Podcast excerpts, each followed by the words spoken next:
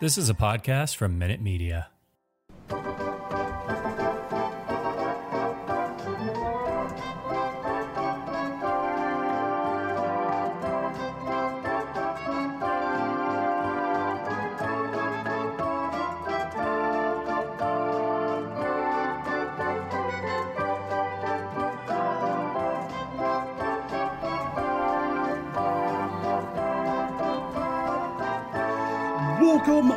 Sox fans.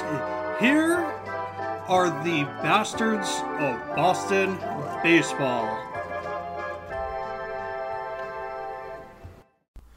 Hello, everyone, and welcome to another episode of the Bastards of Boston Baseball. Tonight, we are going to play our interview with Red Sox beat writer from MassLive.com, Chris Cotillo. However, the interview was done by our YouTube team, which you can find also on the Bastards of Boston YouTube page. So search us out on there. That's a separate crew, separate content, and they are cranking out uh, videos left and right. But they did the Chris Cotillo interview. So we are going to play that for you right now. Derek McGuire and Aiden McAllister were the hosts for that video. Hope you enjoy it.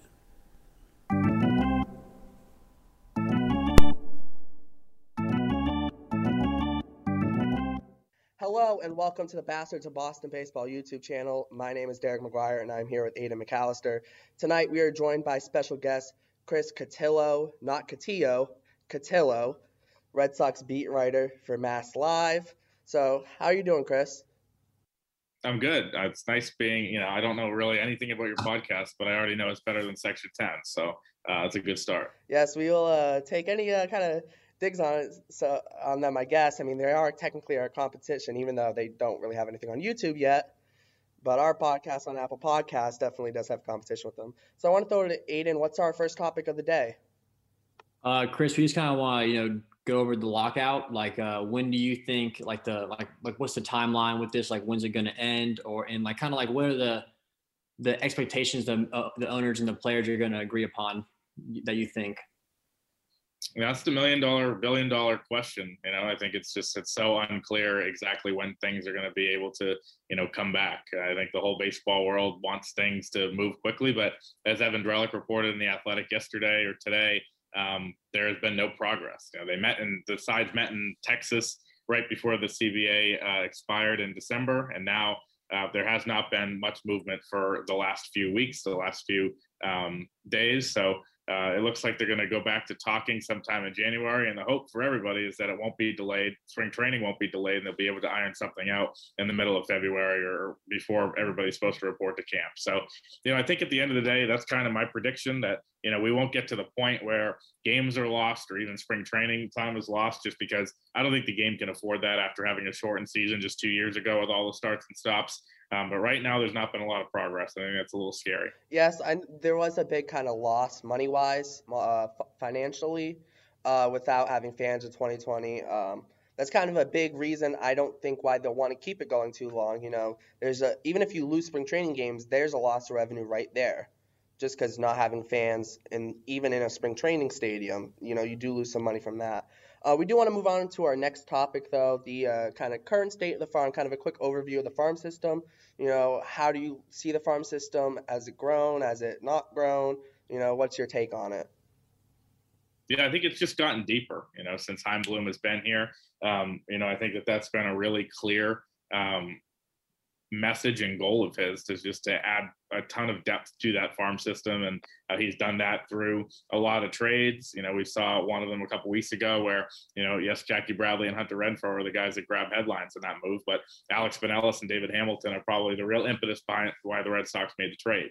We've seen this time and time again whether it's you know nick pivetta who is you know not really a prospect he had a major experience at the time but him and connor seabold or hudson potts and jeisson rosario in exchange for um, Mitch Moreland to San Diego, or whether it be you know getting Winckowski and uh, Cordero and a couple of those other players in the Benintendi trade, for Verdugo, Wong, um, and obviously Jeter Downs for Mookie.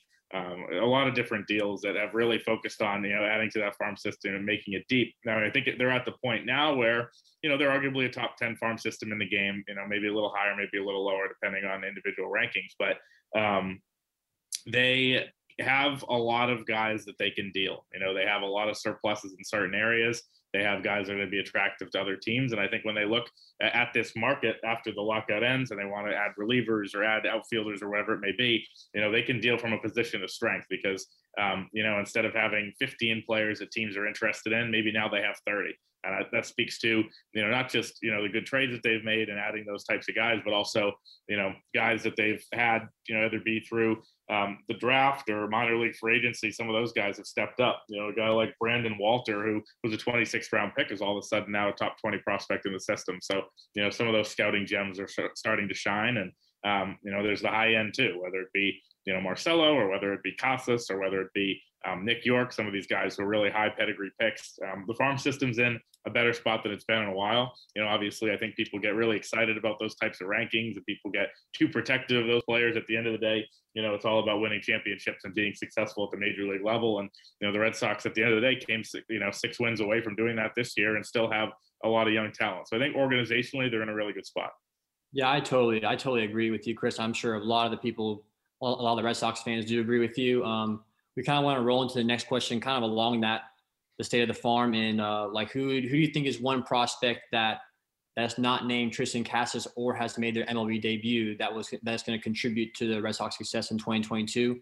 I think for me personally, I think it's going to be Jeter Downs just for in, infield depth, corner infield depth, um, maybe third base if you know someone gets banged up or something. So like we just kind of want to throw it to you and who do you think is going to help out? Yeah, I think you know the way the things are really. You know, Jeter Downs is a good one, and that was one that I was thinking of. Um, you know, there's a few guys in in the bullpen mix. I think that um, are, are, kind of interesting. You know, Durbin Feltman, we've been hearing for a while. You know, he had a lot of hype when he first came up um, for a lot of reasons. That people thought he was going to be, you know, part of that team late late in the year even. Um, and then you know he struggled and, and kind of went through the the peaks and valleys of pro ball, and now um, you know, he reached AAA last year and has been a guy that um, you know is going to be in the conversation, if not to make the team out of spring training, then to you know contribute at some point. So I think he's one guy. If we look at pitchers, um, you know, I think their their upper level pitching talent took a hit last year just because Mata and Ward both had Tommy John, a bunch of other guys um, dealt with injuries. Downs is a good one. Um, you know, obviously a few of the guys that you would say naturally have already made their major league debuts: Seabold, Kutter Crawford, um, obviously Duran. So um, you know, they have kind of that that good, uh, you know, six seven guys that could be ready. Uh, one guy that people don't remember that was on the team last year and he was hurt for a lot of it is Eduard Bazardo, who I think is a really interesting guy that um, could help them in the bullpen this year too. I know he did make his major league debut, so not necessarily in the category, but no, they do have a handful of guys that they could help. Yes, I actually kind of want to throw kind of a little bit uh, surprising name in there. If the Red Sox are kind of in some desperate need for bullpen help come near uh, kind of August, September, and this guy's pitched really good between Double A and Triple this year. Triple A this year as a starter, you could see Bello, Brayan Bello, potentially make a jump to the big leagues as a bullpen piece. We've seen MLB teams do it all the time with top prospects. Bring them up after the trade deadline and starters and throw them in the bullpen. Bello has the stuff that can play in the bullpen. He can top out. He tops out at 100 out of the as a, as a starting pitcher. So you can throw him back in that bullpen with a slider, good slider and changeup. You know that could uh, play very well. So we're going to kind of uh, move into our next topic right here, which is uh, one acquisition we would all like to see for uh, the Red Sox next year. I have an interesting one, kind of along similar lines. Uh, Carlos Martinez is a free agent. Could be one of those Chaim Bloom-esque moves, just you know, under the radar. You know, injure has some injury struggle the last two years, but you look at his track record from 2015 to 2019 as a starter and a reliever I mean, could be interesting. I don't know what the market is on him, but it could be interesting. Uh, who would you have, Chris, as your one acquisition if you could only make one? Yeah, I think that they, you know, I was looking at, and we're doing a series at Mass Live where you know, really reviewing kind of the different aspects of the roster and seeing the weaknesses. I kind of look at the starting rotation and think they're probably not going to do much more. You know, it's a, it's a little bit um, mid rotation heavy. There's a lot of guys, but not a lot of really great guys or, or, guys that you can rely on. But the bullpen to me right now is a complete mess. You know, we're assuming, I guess, Garrett Whitlock's going to be the closer. And I guess if as things shape up right now, probably Tanner Houck's a back end guy as well. You don't know what you're going to get out of Matt Barnes. Ryan Brasier's, you know, good at times, bad at times. Uh, same with Darwinzon Hernandez. Same with Josh Taylor. You know, who is Austin Davis? What is he going to do? What is Sawamura going to do? There's just a lot of question marks there, and I think they need to really shore that up. Um, you know, in terms of acquisitions, I think there's a few different guys. You know, Kenley Jansen's still available as a free agent. That's the top guy who's out there. Um, you know, I'm not sure if they're interested in him or not. Uh, and then some trade candidates, whether it be you know Michael Fulmer um, is, is, one guy who is definitely out there. Um, you know Craig Kimbrel. I don't know if they want to do a reunion with him and pay him everything he's owed next year, but just one of those high end relievers. I'm not going to give you a specific name uh, because you know there's there's so many still out there, but one of those high end guys to really shore up your bullpen. Um, and then maybe some somebody like bringing Robles back or bringing Ottavino back. I still think they do need to add you know two or three big league relievers and really shore up that relief group. Yeah, I agree. I was kind of going toward from like for my pick, it was going to be either bullpen help or honestly breaking the bank and getting guy like Trevor Story. Um, I think you know defensively we have statistically one of the worst infield def- like, de- like defenses in the league. Um, so I think with Renfroe leaving, we kind of lost uh, the slugging right-handed bat, and I think Trevor Story's swing and his launch angle and all those numbers kind of play into Fenway Park, and it'd be kind of cool to see him either play second or short, depending on what they want to do with Bogaerts. Um, so I mean, like Trevor Story or the bullpen help was was my pick. Yeah, and obviously the big rumors are about you know them going after one of those big shortstops. I don't really see it personally, you know, Correa or Story. I think that um, you know they're just they really, first of all, you don't want to piss off Bogaerts and move him off shortstop before a walk year. Um, and, and, so I think that, uh, you know, that's why I don't think it's going to happen. And, and, I think they're going to get outbid. But, um, you know, if you're, if, my thing with that is if you're going to sign Story, uh, you might as well go all in and sign Correa. He's a better player overall. Yeah, if you do sign a shortstop, I mean, if they're going to sign a shortstop, you they I wouldn't be surprised if they just went and got Jose Iglesias, brought him back fit really well with the team, gel really well. We saw he could play second base last year, and he does have a history of being really good defensively. And we know our infield defense last year was the worst in the league. So uh, next up would be for you, Chris. What is your favorite Red Sox moment while covering the team? Um, you know, it's tough. I think there's there's been a lot. I started in the middle of 2018, so there's been a lot of uh, you know ups and downs obviously for the team during that time and um, you know 2018 playoff run was was really cool but i think you know this year i think just generally the appreciation of seeing fenway back to you know full capacity and, and how loud it was in the alcs and the alds the wild card game um, you know not a specific moment but just kind of taking it in and being like okay i was one of the you know 50 people in this empty ballpark last year and now um, you know, some people would say like, "Oh, that's really cool. You get to do that. You get to be in that experience," and that's, I guess, in a way. But it was super depressing. So, um, you know, to I, I, tweeted when I was leaving the ballpark for the last time in 2020. You know, that's that wraps up the coverage for Fenway for this year. Next time we're here, I hope you guys all will be too. And you know, as that you know, progressed to a point where it was full in October. It, it was really cool to see. So that was, you know, uh, people who have been almost meaningless game, but in 2018, uh, Atlanta uh, Labor Day uh, week, uh, Brandon Phillips with the uh, big home run in his hometown. And that was just such like a, you know, he comes up, makes his debut, and just so unbelievably ridiculous. And to me, that just showed like, all right, this Red Sox team could put, you know, the three of us out there, and we'd find a way to like, you know, produce. Um, they just were that dominant and that good, and that was a really cool like you know the game went way too long almost almost missed my flight all because of brandon phillips with like one of his two hits in a red sox uniform so um i that was that was nuts no i was i was at the game too chris um yeah. I'm from the Atlanta area, so I mean, I get to always go to the Sox games whenever they come to Atlanta. But that was a cool moment for for sure. Um, and Truist, Truist or SunTrust, whatever it's called now, is is underrated. I think I like that place. A lot of people don't, but it's uh it's it's pretty cool, and the battery is very cool too. Battery's cool. I I do miss uh Turner Field though, because I do miss like I feel like Truist is kind of like you know more small, but I, it's definitely like yeah. cool around the place. Like the Smyrna town is really cool. It's it kind of fits the whole um like for all the season ticket holders because they're all kind of from that kind of area. But yeah. Um, next topic um, is if you were commissioner for a day, what rule would you change? And for me, go ahead. You can go first. I was just gonna say, I think you know nothing. I'm not one of these, you know, really like uh, hard ass on certain rule guys. Like I just, I'm not huge on. I don't really care either way on banning shifts. I, I don't. Um, you know, universal DH I think is probably good for everybody. Uh, three batter minimum, whatever. Just getting the pace of play better, I think, is the most important thing to face the game. You know, I think if you're a fan that goes one day out of the year, you know, a four hour game is cool and you get to be there, experience Fenway and see, you know, an extra innings game, that's great.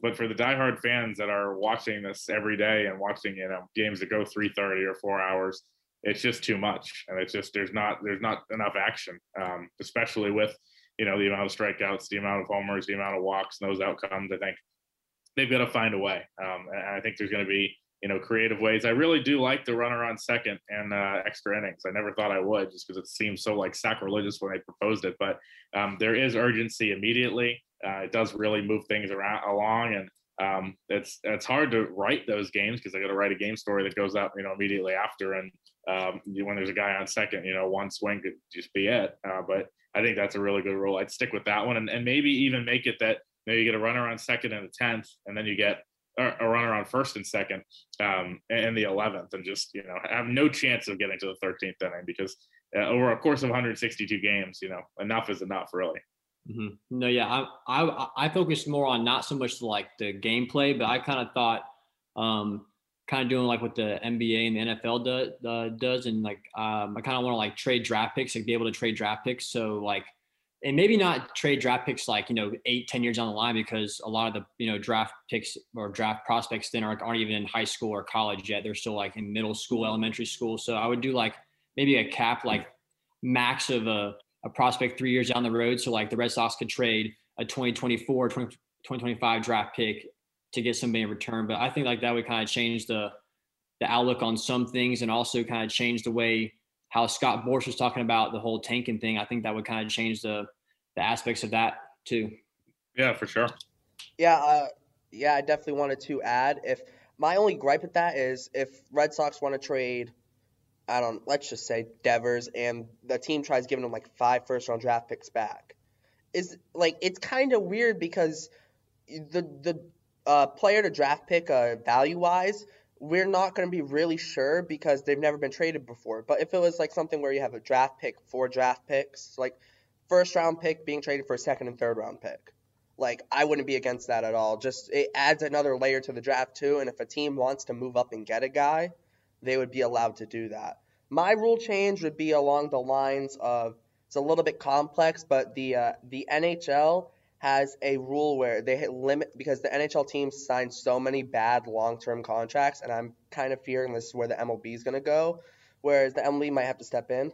Is you could limit the amount of years on contracts. The NHL has a seven-year limit, and if that player's on your team, it's an eight-year limit. And then they also have a salary, like a cap, a percentage lock, which is 20%. So a one player's contract can't take up 20% of the salary cap. If I'm the MLB, I'd lower it to 18%.